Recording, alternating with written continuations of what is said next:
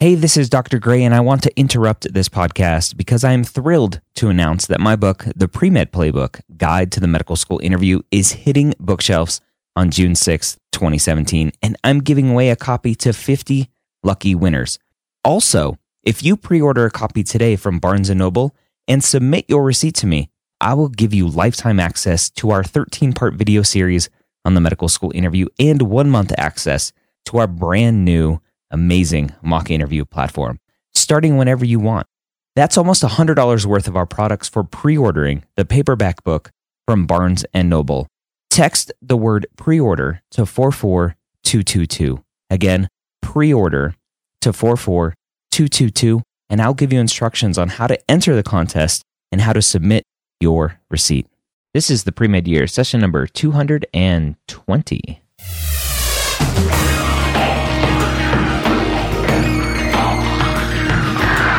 Hello and welcome to the two time Academy Award nominated podcast, The Pre Med Years, where we believe that collaboration, not competition, is key to your pre med success.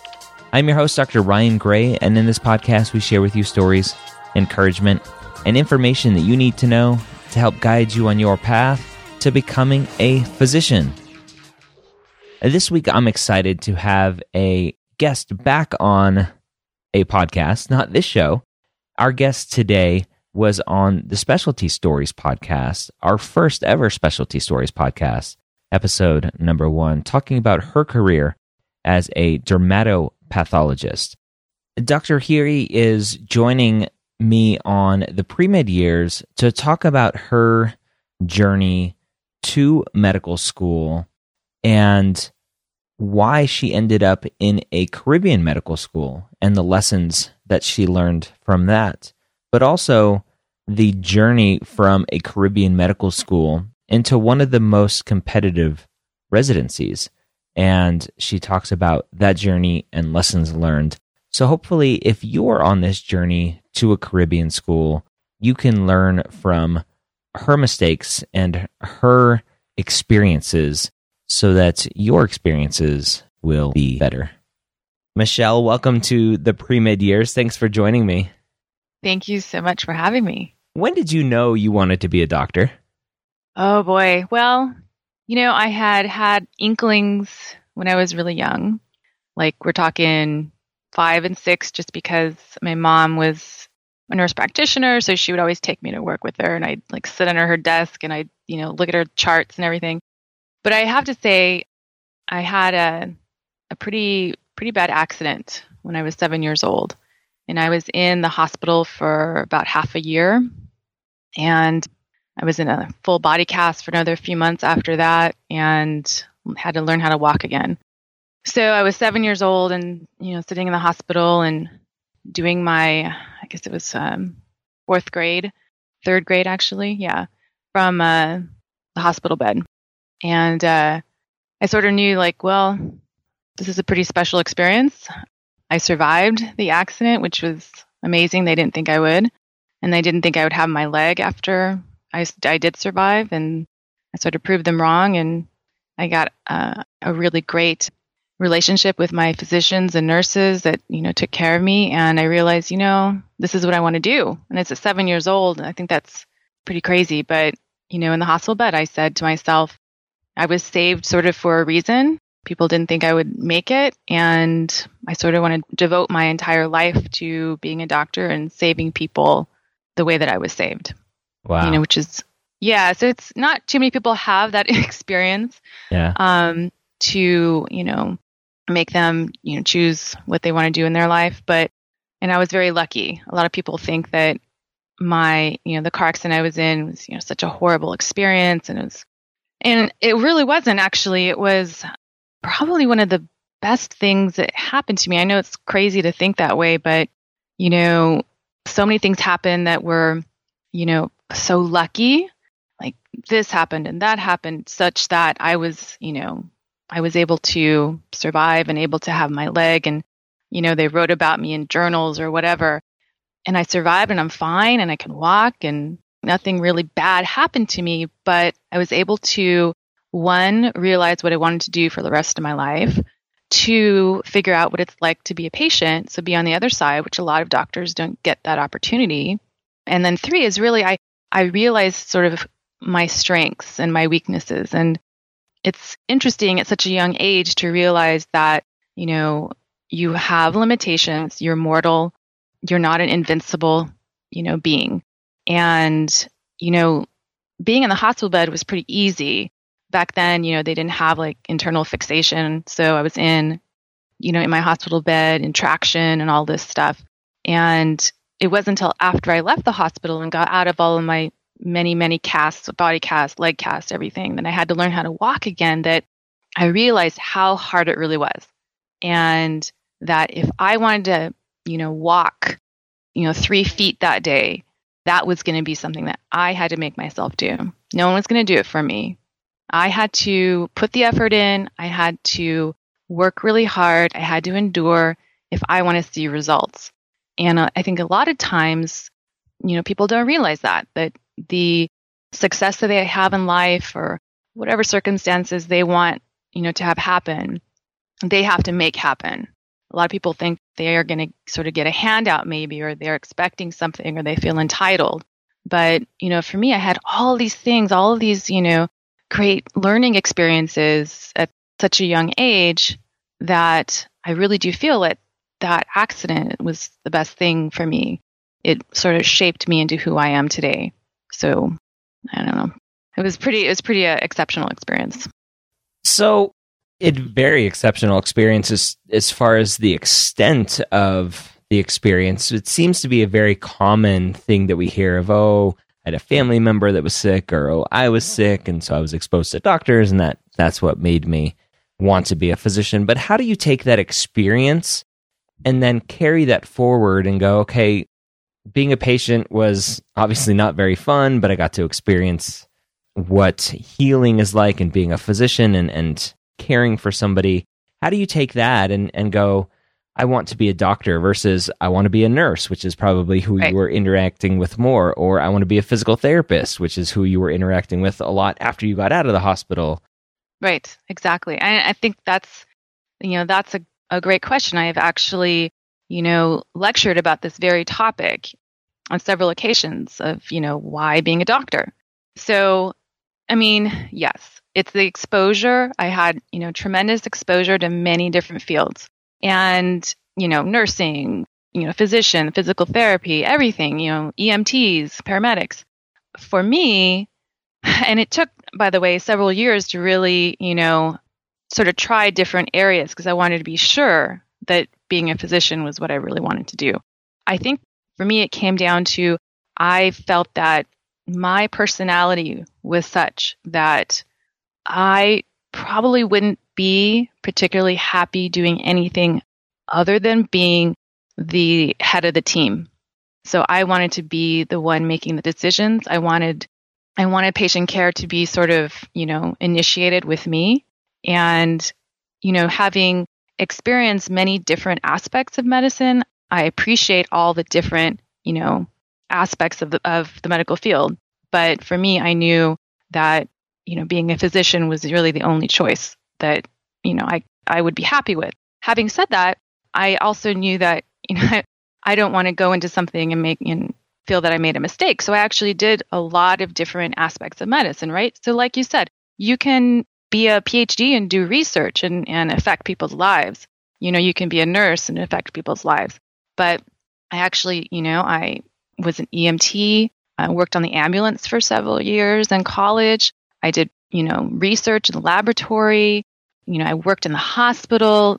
I did so many different things because I wanted to make sure this is exactly what I wanted to do because it's a huge commitment. It's a huge commitment for you know, many different reasons, you know, money, time, your youth, everything. And so I wanted to make that educated decision. And so I did. I did a lot of different things. And, you know, that's part, we can get into, into this later, but that's, you know, some of the reasons why I ended up going to the Caribbean was because I did so many different things in college, such that maybe I wasn't uh, getting the best grades that I could could have gotten. Yeah. So, but in the end, you know, I got great exposure, right? So not too many people can say like, oh, they were a medic on the ambulance or they did you know, did this, they did that. You know, they did novel research and, and they, you know, whatever. I wanted to make sure that this is what I wanted to do. And I think that for people who really want to go into medicine, you have to ask that question. You know, my mother was a nurse practitioner, so I knew, you know, mid levels was mid level was always an option. I could be a PA or a nurse practitioner. You know, I have many nurses in, in my family. You know, it's just like what was going to be the best choice for me. And I feel that people should look into these different avenues to make sure because you have to, you know, weigh the the risk, not the risk, not the risk, but the cost and the benefits, right? So there's a lot of costs to being a doctor, and I don't have to tell you that, you know. But you know, to the people listening, maybe they don't necessarily realize that, and you don't know until really you get into it, and then at that point, you might be like, "Well, I'm stuck." Yeah, and, and it's not I've just financial costs; it's oh no, it's the cost yeah. of family and time and everything else you were mentioning as well. Absolutely, absolutely. And unfortunately, when you when you realize that you're sort of maybe maybe in your third year of med school and you're like oh my gosh what am i going to do? I'm kind of stuck right? Yeah. i've heard that so many times and i've even felt that you know to a certain extent myself and my husband has too. But at that point you're kind of well i'm especially going to the caribbean where it's maybe a little bit more expensive you're kind of like well this is the bed that i made now i'm going to lie in it. This is it yeah. you know did you ever waver as you're going through this process? Be like, well, maybe it's not worth it. My mom has a great life. She's happy. Maybe I'll just be an NP. I didn't waver so much as, you know, different fields, right? So I didn't, I didn't ever think, okay, I'm going to stop, you know, my track becoming a, a doctor. I'm going to do, you know, nurse practitioner. I knew that I wanted to be a doctor. I would probably feel that my whole life like what if you know what if i had finished what if i and i'm sure being a nurse practitioner would have been just you know just fine but i know myself you know that i would have always thought oh i wonder what it would have been like. So i knew that i was going to be a physician. What i did waver on was my specialty and we can always get in that if you want. Yeah. But like i had said i felt that i had been you know saved when i was a kid in order to be the same type of physician that had saved me. And I don't know like how crazy that might sound, but to a seven year old it made sense. Yeah. And I sort of stuck with it and I, I told myself, well, I'm going to be a trauma surgeon and I'm going to, you know, save people and I'm going to commit my entire life to being a trauma surgeon. I'm not going to get married and I'm not going to have kids because that's going to get in the way of being, you know, the best surgeon that I can be. And and at the time I really did feel that way and not so much anymore, but I mean, there is some truth to that. Unfortunately, in this day and age, there still is. So my my wavering really came into like what I'm going to go into, but I never really wavered in whether I was going to be a doctor. Okay. Um, so you're yeah. you're seven years old going through this, and much older when you're kind of done with it and rehabbed and and everything else. Mm-hmm between that time and starting off your undergrad years being quote unquote pre med, what mm-hmm. were you doing to continue to reaffirm to you that, that you wanted to be a physician or you just had it in your mind and you just went on your merry way until you got to college? Oh no, I, I think when I started high school actually, I every chance I get every summer I was in interning, they call it interning, you know, basically you do volunteer work in the hospital. So I was always in the emergency depart- emergency department. I was actually a candy striper back when they still had the yeah. cute little red and white candy striping dresses. I got my EMT license as soon as I could. And I was always on, you know, ride alongs on the ambulance. I was always doing something. And of course, my mom had a lot of physician friends. So I would, you know, go into their offices and here and there, like every other week or something and just observe, shadow, help out whenever I could. I was constantly doing something. I was even, you know, learning how to suture. Someone would like pull me aside in the ER and show me how to. And just, I was very, I, I showed a lot of initiative. I really wanted to, you know, sort of get my hands dirty. And basically, by the time I got to, you know, undergrad, it was just, you know, even more of that, right? So, yeah, I just I just sort of immersed myself. I was in the hospital doing, you know, little internships that they would have, shadowing doctors, and I would come back every summer and do uh, shadowing with the orthopedic trauma surgeon that actually saved my life and my leg when I was a kid. Wow. So we had a, an amazing relationship. That's yeah. awesome. Talk about for a second being interested in trauma surgery, Mm-hmm. whether whether you're a general surgeon, trauma surgeon, or an, an orthopedic trauma surgeon. hmm You're a female. hmm Did you ever get questions or pushback that you were a female wanting to go into what is typically a male dominated field? You know, I never got pushback until medical school. In high school, maybe they thought it was just like cute or something. I have no idea. but, and the fact that I was, you know, so close to the surgeon that I was shadowing with that, you know, he's, the, his umbrella sort of protected me against any of that sort of stuff because he, mm-hmm. was very, you know, encouraging of me. So I never got that impression. Usually people were like, "Oh, wow, that's great," you know. And of course some some physicians said just don't be a physician. They never said don't be a surgeon. Yeah.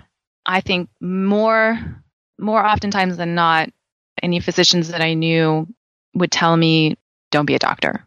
And I think that's the case I find a lot of times. I think statistics out there is like 9 out of 10 doctors won't, you know, won't promote their field to someone that wants to go into it. So I never had that until medical school where I was actually doing rotations, which is unfortunate. so, Yeah. and that made me sort of rethink, and it did make me rethink what I was uh, going to go into. What was that pushback like? What were the discussions or what, what was happening?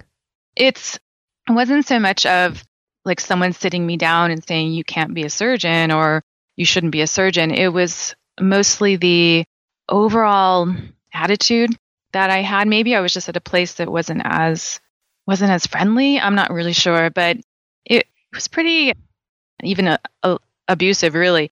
And it's unfortunate because I've I've talked to a lot of people that love their surgery rotations, and I maybe I was just in a in a you know in a bad place to be, but it was just a general overall very sexist, very sexist atmosphere. And um, even though I had you know pretty good talent in the in the OR suite, you know I'm pretty good with my hands. I just being the only female actually on the team, it was pretty tough. And I just decided like, you know what? I'm not going to put up with this. It's not worth it to me and you know, I can do I can do other things and still be, you know, happy. And that's when I sort of uh, went through my crisis year, you know, what am I going to do? Because this, this may not be the right thing for me. Okay. Let's Yeah. let's jump back a little bit in time and talk about your undergrad years. You you kind of hinted at it already about doing Yeah. maybe a little bit too much, which is a, a very, very common problem. Pre-meds just hit undergrad and don't learn how to be a student and they're trying to volunteer and shadow and and Yeah. be part of leadership and doing all of these things and all of a sudden they end up with yes. some poor grades. yes. Is that your story? Oh yeah, totally. And it's sad. I mean, in high school, I think maybe, you know, I didn't, I didn't develop the best study skills. I didn't really study very much, and that's just the way it is. You know, it's possible to be in whatever AP or honors and and not study that much and do pretty well, and then you get to college and you're like, oh my god, I actually have to study, and I don't even know how to do that. So I think for me, it was a little bit of that and the fact that I love getting involved in things. So I love tennis, so I'm going to, you know, play in tennis team and then I'm going to, you know, I used to be in the student council, so I'm going to, you know, I'm going to do that as well in undergrad and then I'm going to, you know, go to the hospital and, and shadow and intern and this and this and this and I'm going to do this club and that club and I'm going to do research and Was that um, all with the thinking of this is going to make my application look good? Yes. Not all of it, but a lot of it was just me having these interests. But then, you know, people pull you aside and they're like, oh, and this is going to look great for your application and this and this. And, and you need to have X, Y, and Z on your application. And then you get into this sort of spiral where you think you need to do, you know, all of these things for your application, but then it takes you away from studying and your classwork. And then you may not be getting the best grades you can. But, you know, it's just, it's unfortunate. I wish someone had pulled me aside and say, okay, hey, by the way, this is what you need to do if you want to go to medical school. Mhm. And what you're doing right now, all of it is basically wrong. It's Start over. Let's start over. Yeah. And I think, and of course, going to uh, UC Davis, UC University of California Davis, is Yeah. pretty competitive. They don't have a lot of grade inflation there. And then I picked a, a major, and then I double majored for some ridiculous reason. And then, yeah, and I, and of course, it was in science, hard science, and I'm competing with people who study, you know, 24 seven. Mhm. So I wish someone could have sat me down and said, "Look, you need to do X, Y, and Z." Because what you're doing is not right. We talk about course correction a lot on this podcast, or I do, about kind of assessing okay, first year's done. It didn't go so well. What went wrong? How can I do better because I can't be where I'm at now? Did you ever do any sort of assessments like that, or did you just kind of truck along and continue doing the wrong things? well, to some extent, I did. My first quarter there, actually, I I think I went on academic probation. So that was at least early on an eye opener, right? So I quit tennis and I, you know, I quit a lot of these clubs and I quit this and I quit that. And I think it's good that that happened to me. Of course, a lot of damage is done that first year, you know, so I still didn't quit some things that I probably should have. So I was still, you know, spending a lot of time in the hospital and doing internships and whatnot. And, you know, unfortunately, being a science major for, you know, biology major, you know, you have a lot of tough classes. And if you're not, if you're not putting in a ton of time and, and for me, if I'm not super interested in something, it's hard for me to put in a lot of time into it, then you're not going to do that great. And I've always felt that the road to becoming a doctor is just basically a lot of hoops you jump through. And, you know, a lot of those hoops are the classes you take, right? So, do you really need organic chemistry? No, but it's a weed, it's a weed out, right? Yep. And so, it's tough to do well in weed out classes unless, you know, you put all of your attention into them. So, you know, that's what happened to me. I w- I trucked along more of like a B average instead of, you know, an A, which is really what you need. And by the time, you know, time comes around to uh, apply and you don't have those, you know, those grades, you're, you're not going to get it. You're just not. There's um, one of my lectures I give, there's a great slide that gives the importance of, you know, all the different aspects of applying for medical school. And and the most important thing, of course, is GPA and your MCAT score. And that's it. Of course, after that, you have, you know, letters of rec and you have, you know, personal statement. And then after that, you know, course load and where you went to school. But number one is GPA and MCAT. And I really wish someone would have showed me that slide when I first started because in the end, you need the numbers. Otherwise, it's just not going to happen. It won't happen for you. Yeah. Well, I don't know about won't. There's well, I have a Well- lot of stories on this podcast of people that have done it, but it uh, it might take a little bit longer. It's very hard. I mean, look Yeah. at me, right? It happened. Yep. Right. I didn't have the the GPA or I mean, my MCAT was very average. So, and I'm I'm still a doctor, so it does happen, but it's not going to be easy. Let's Yeah. just say that. Yeah. So, talk about your pre med advising at UC Davis. You have a B Mm-hmm. average GPA and average MCAT score.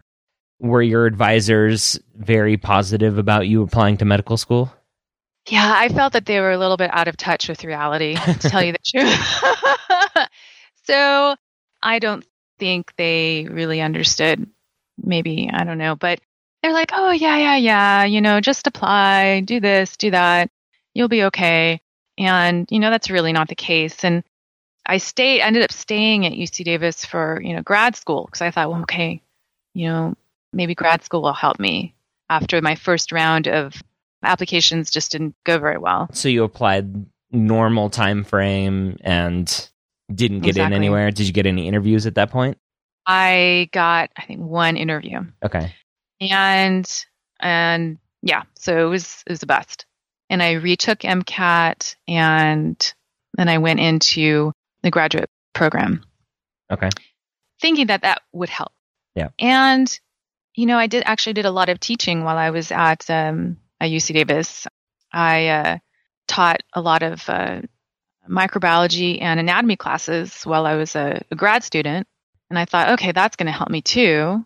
since I was sort of in the School of Medicine and getting, you know, great contacts there. hmm And it doesn't, it didn't really help. It just didn't help. I think in retrospect, and, you know, we can talk about it, but instead of doing graduate school, I probably should have done a post baccalaureate. But, you know, that was just the decision that I made back What then. What was your grad school? What like what did you study?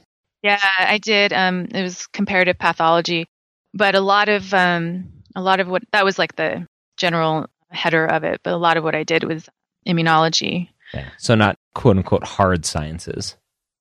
Ah, was fairly hard. yeah, but no, um, yeah. So plus, you know, I wanted to stay and, and finish the research that I had been doing as an undergrad, and for me, that's I just wanted to do grad school. But in the end, I probably should have done something else. At the time, a post baccalaureate was it was much easier to get into medical school that route. Yeah. Maybe now it's a little bit harder. How long was the master's program? It was two years. Okay. So at the end of those two years, you reapply to U.S. schools. I reapplied in that time frame Yeah. and got, you know, an interview here and there, and I really thought it was I was going to end up staying at Davis, and it just didn't end, end up happening at the very last moment. And then I was like, okay, well, I am not going to wait another application cycle. Mhm. I'm just not going to do it. And I had a friend who was in the she was actually a PhD student, and she ended up going to Ross University. And um, I emailed her and I said, Hey, how is it over there? She's like, It's great. And she's like, You should come. So I, was that I the extent of your research? yeah, that was, well, I mean, I looked into a couple of schools. She had actually gone to St. George's before and she transferred it over to Ross. And, um, and she's like, Yeah, no, it's much better here. And um, that was her opinion. And I called the school and I applied and I was accepted the next week. And then I went, all like it really happened literally in the course of like maybe two or three weeks. and then I was on a plane Wow. to, uh, to Dominica. to paradise. Yeah. yeah. Basically. At, Yeah. at that point, what are you thinking? So you you're obviously in California, hoping you get into UC Davis. You Mm-hmm. don't. You're like, ah, is this dream ending? And two weeks later, you're in med school in the Caribbean. What what are you crazy. thinking at that point? Are are you mad that you're at the Caribbean? Are you glad that you're at the Caribbean? What what was going through your head?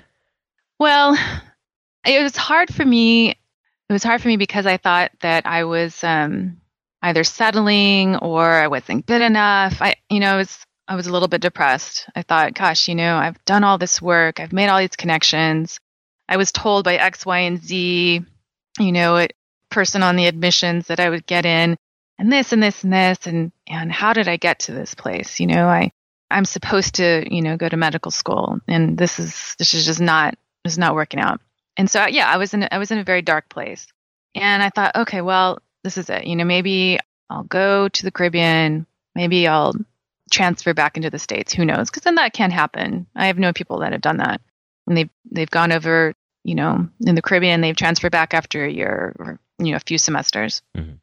But you know, I got on the plane. I did it. I, it was it was crazy. I, you know, I, but I flew over there, and I have to say, it was the most amazing feeling.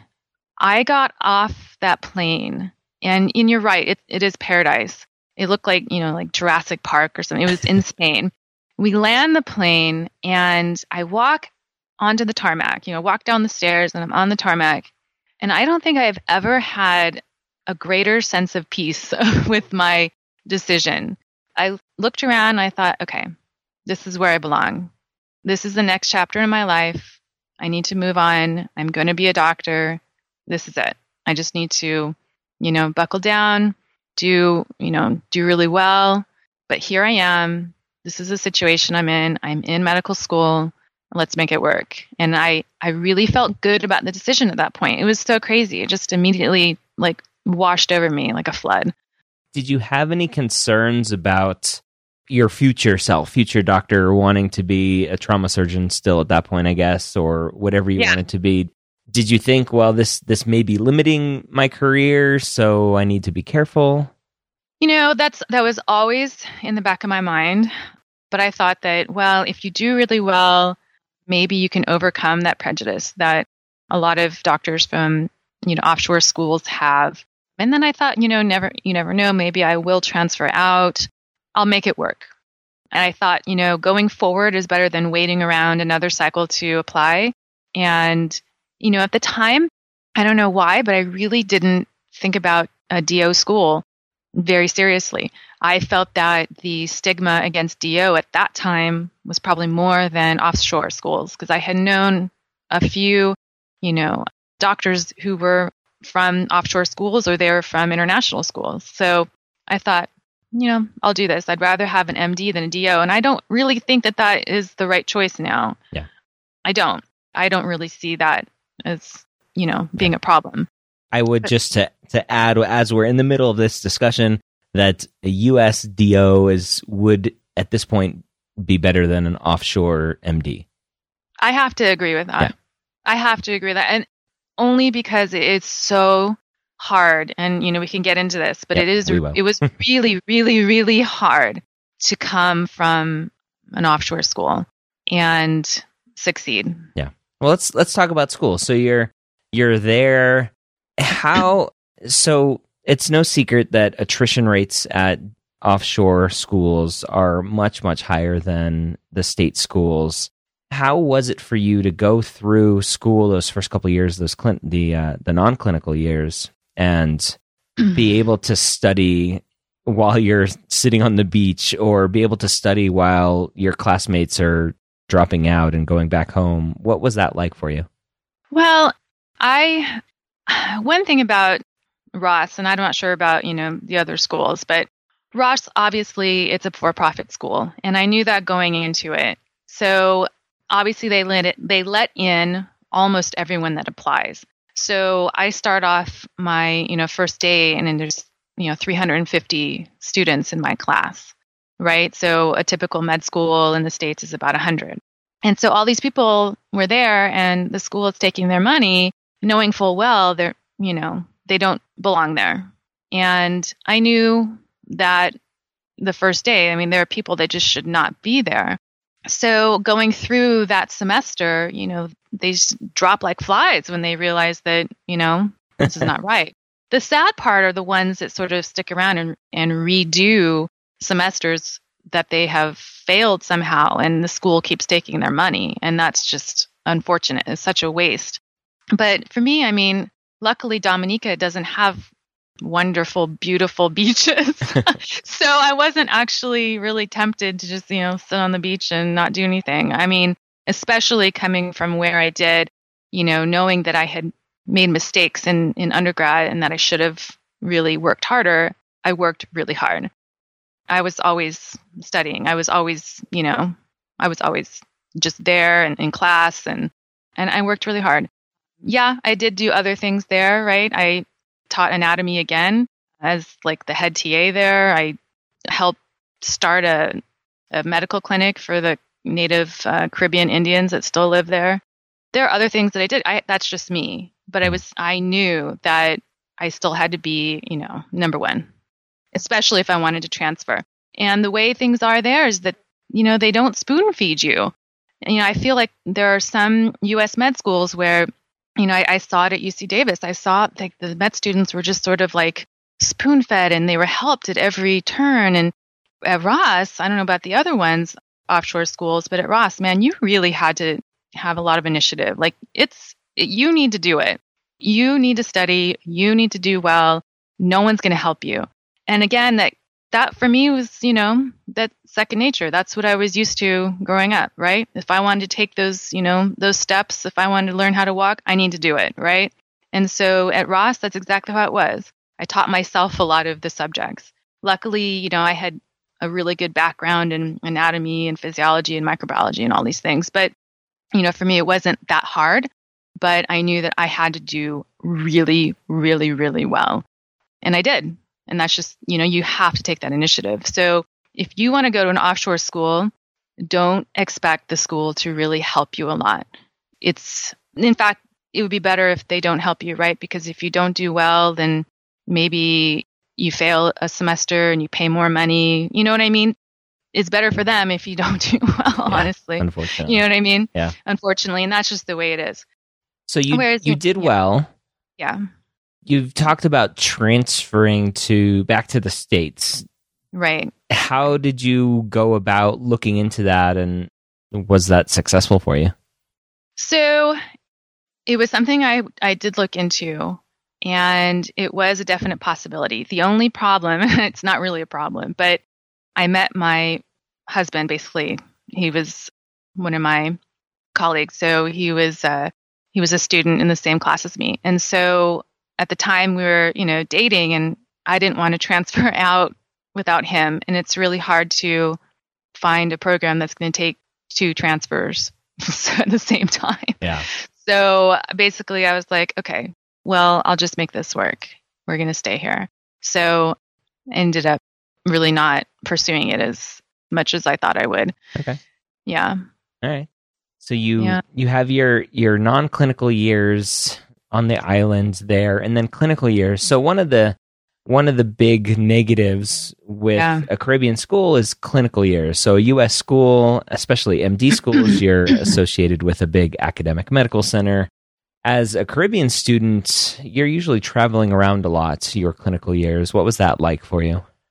I have to say again, it's not usual what we did. So if Ross had put together our clinical rotations, we would have been in, in New York in some hospital that probably doesn't have that great of a teaching, or we'd end up, you know, all over the place piecemeal.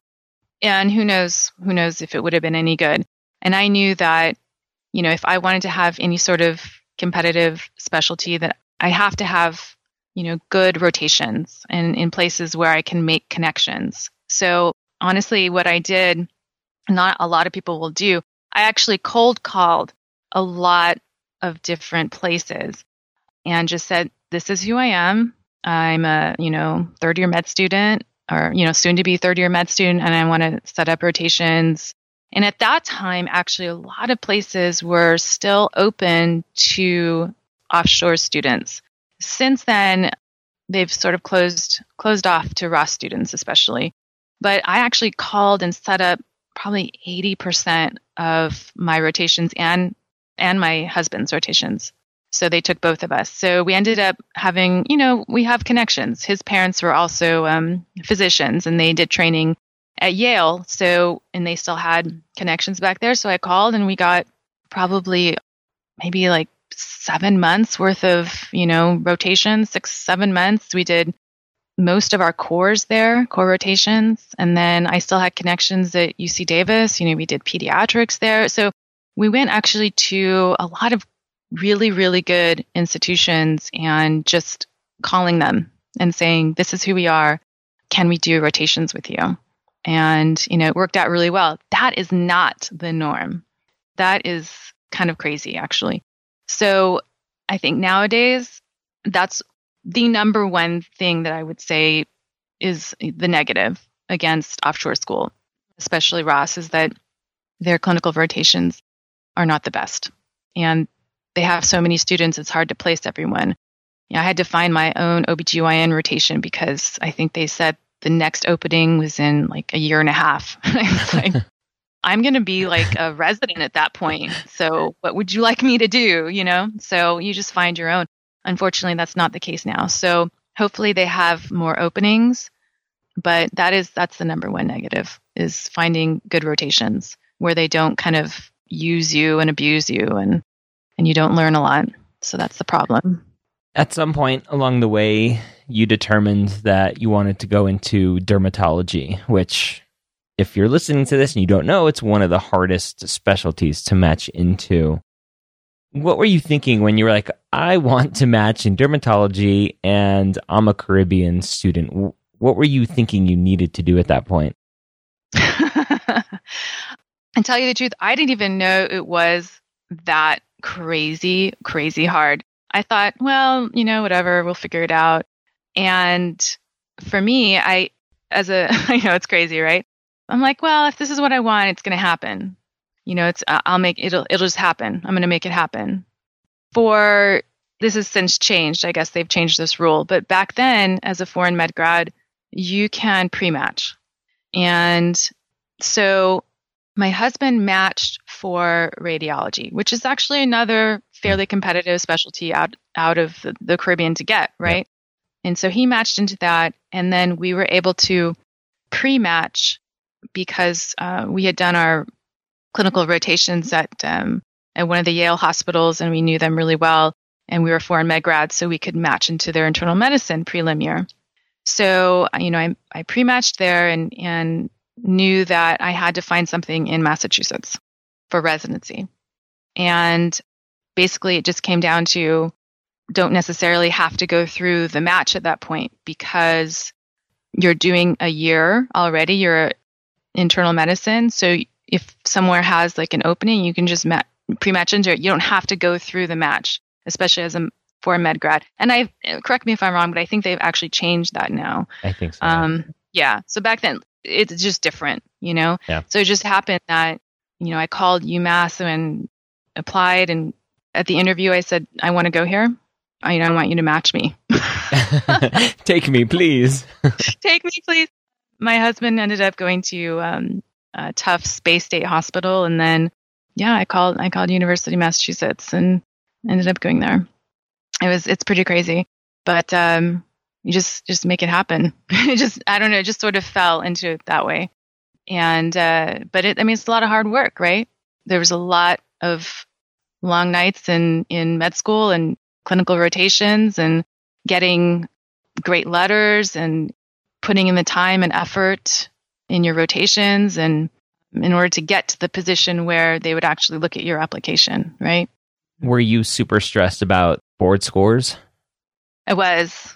I put in so much time and energy into my step one. I figured step two was, you know, some places wouldn't even see your step two scores and it was, it's an easier test. So I said, okay, I'm going to put in all of my effort to step one score.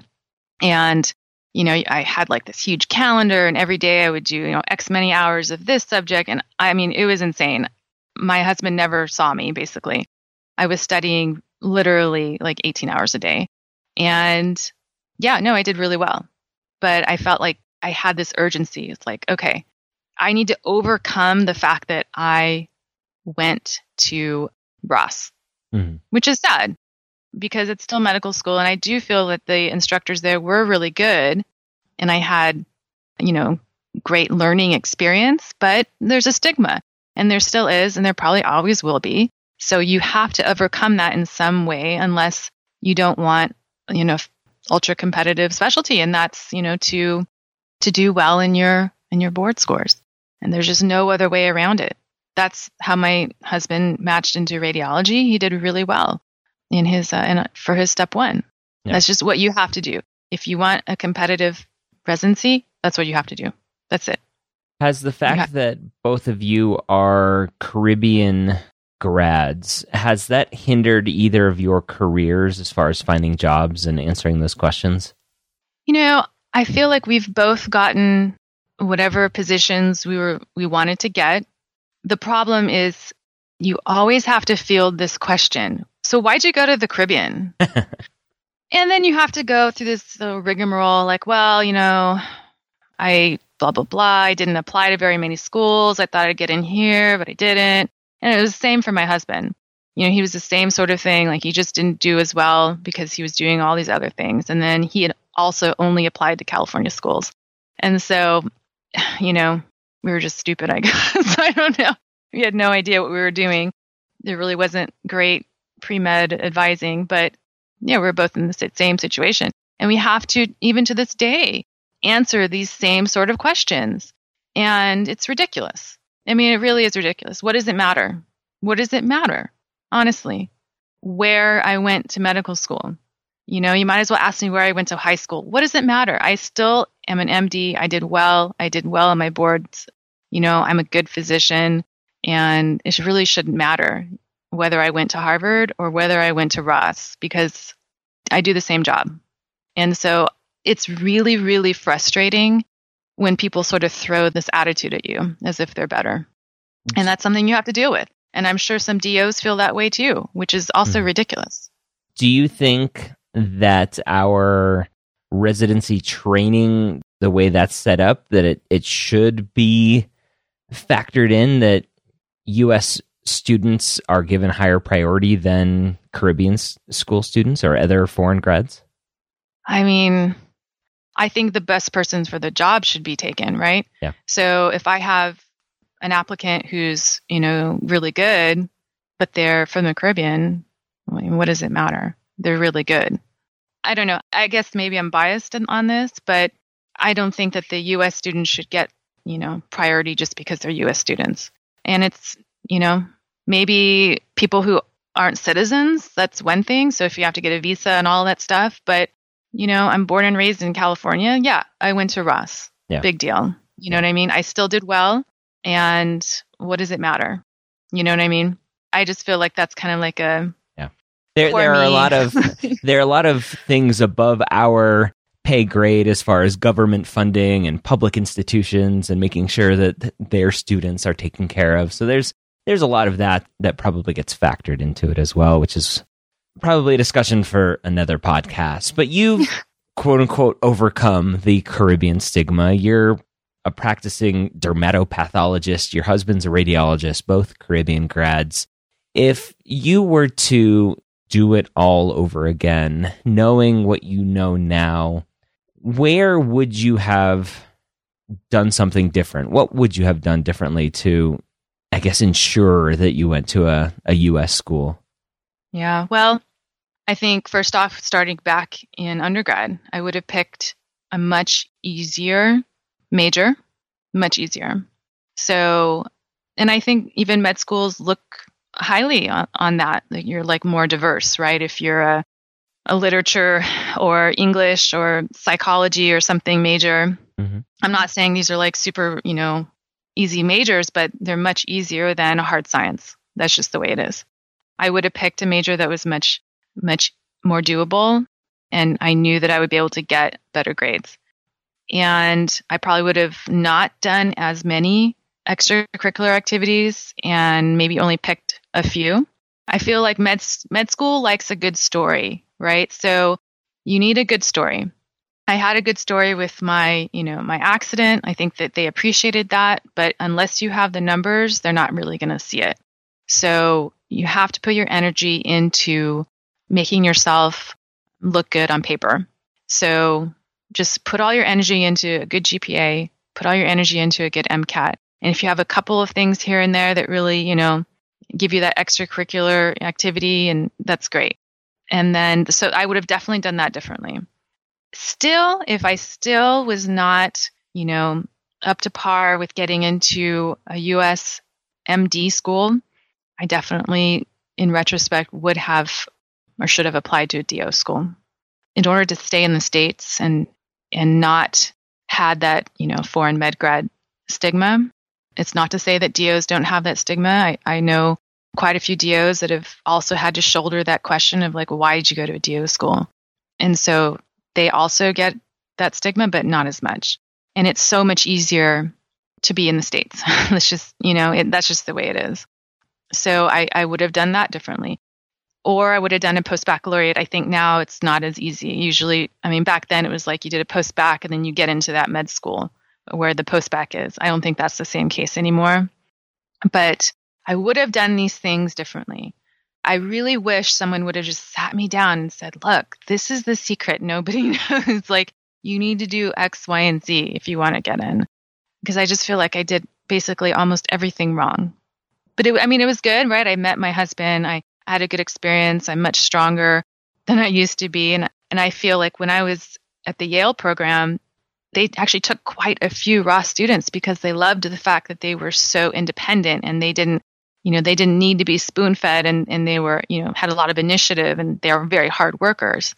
But, you know, it's hard. It's really hard to be that, you know, on your game all the time, like that much. It's just tough. And then after all of that hard work to be met with this resistance every time you apply for a position, you're like, why'd you go there? Why'd you go there? Like, what's wrong with you? Why'd you have to go off offshore? It's not good. But, you know, it is what it is, right? So that's that's what I would do if I if I had it all over again. Be, you know, be a better student undergrad, pick a, a major that's easier. Don't overextend yourself. and then look into other programs, you know, DO, if you don't get into US med school, uh, MD school. So, any last words of encouragement or advice for the student that has applied several times to US schools, MD and DO, and and now is is on their way to a Caribbean school? Well, if you've already made that decision and you're and you're on your way and you're going to go to you know one of the schools, make sure that you've picked you know picked wisely. I really feel that there's only two med schools in the Caribbean that are worthy of of you know this sort of commitment, and just know that it's all on you. So your success or failure is going to depend on you. So you have to really put in that time and energy and you have to be serious about it. And hopefully you've made the right decision to be a doctor. And that can be, you know, an, another podcast in itself, right? There's so many reasons to be a physician. And is that going to be enough for you to sustain you through the sleepless nights and the, the work and the giving up so many things? And hopefully it is. And, um, if that's really what you want and you are prepared to go through how hard it is to be in the in the Caribbean for med school, just know that, you know, if you're there, that's what you're committing to, don't give up. It may seem really really tough, but you can get through it as long as, you know, you really put in that energy, you really put in that that time. But also, it's important to keep in mind if you don't feel that it is for you, you know, if it's not right, if it's if it doesn't feel right, if it's too hard, you know, don't wait too long to get out because Caribbean schools are expensive. And so you don't want to make a big, very, very expensive mistake and just, you know, stick with it if it's not the right choice for you. I've seen that a lot. And then, you know, you're even worse off. So it's kind of like a, a fine line, right? So either stick in it, but if you know that this is not the right thing for you, don't just wait around, just get out as soon as you can. you have to because it's a lot of money and it's a lot of a lot of commitment to stay out there. But if you're worth it, if it's worth it for you and you that's what you want to do, then don't give up. All right, that again was Dr. Michelle Hure.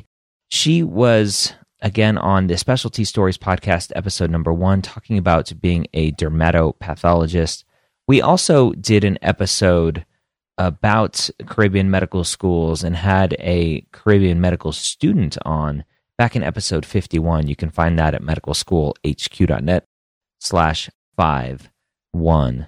I want to take a second and thank a few people that have left us ratings and reviews. If you would like to do so, you can do it at medicalschoolhq.net slash iTunes. We have one here from a bunch of numbers and letters that says restored confidence.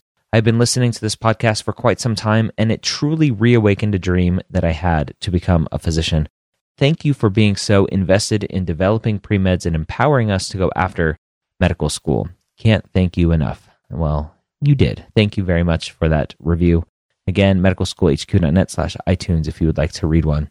We have another one here from the business with like 29s after it that says, Warning, high yield to pre med success tips await. This weekly powwow slash podcast with Dr. Gray has been 100% essential for learning the intricacies about the med school admissions process in the last year. Thank you for that, the business.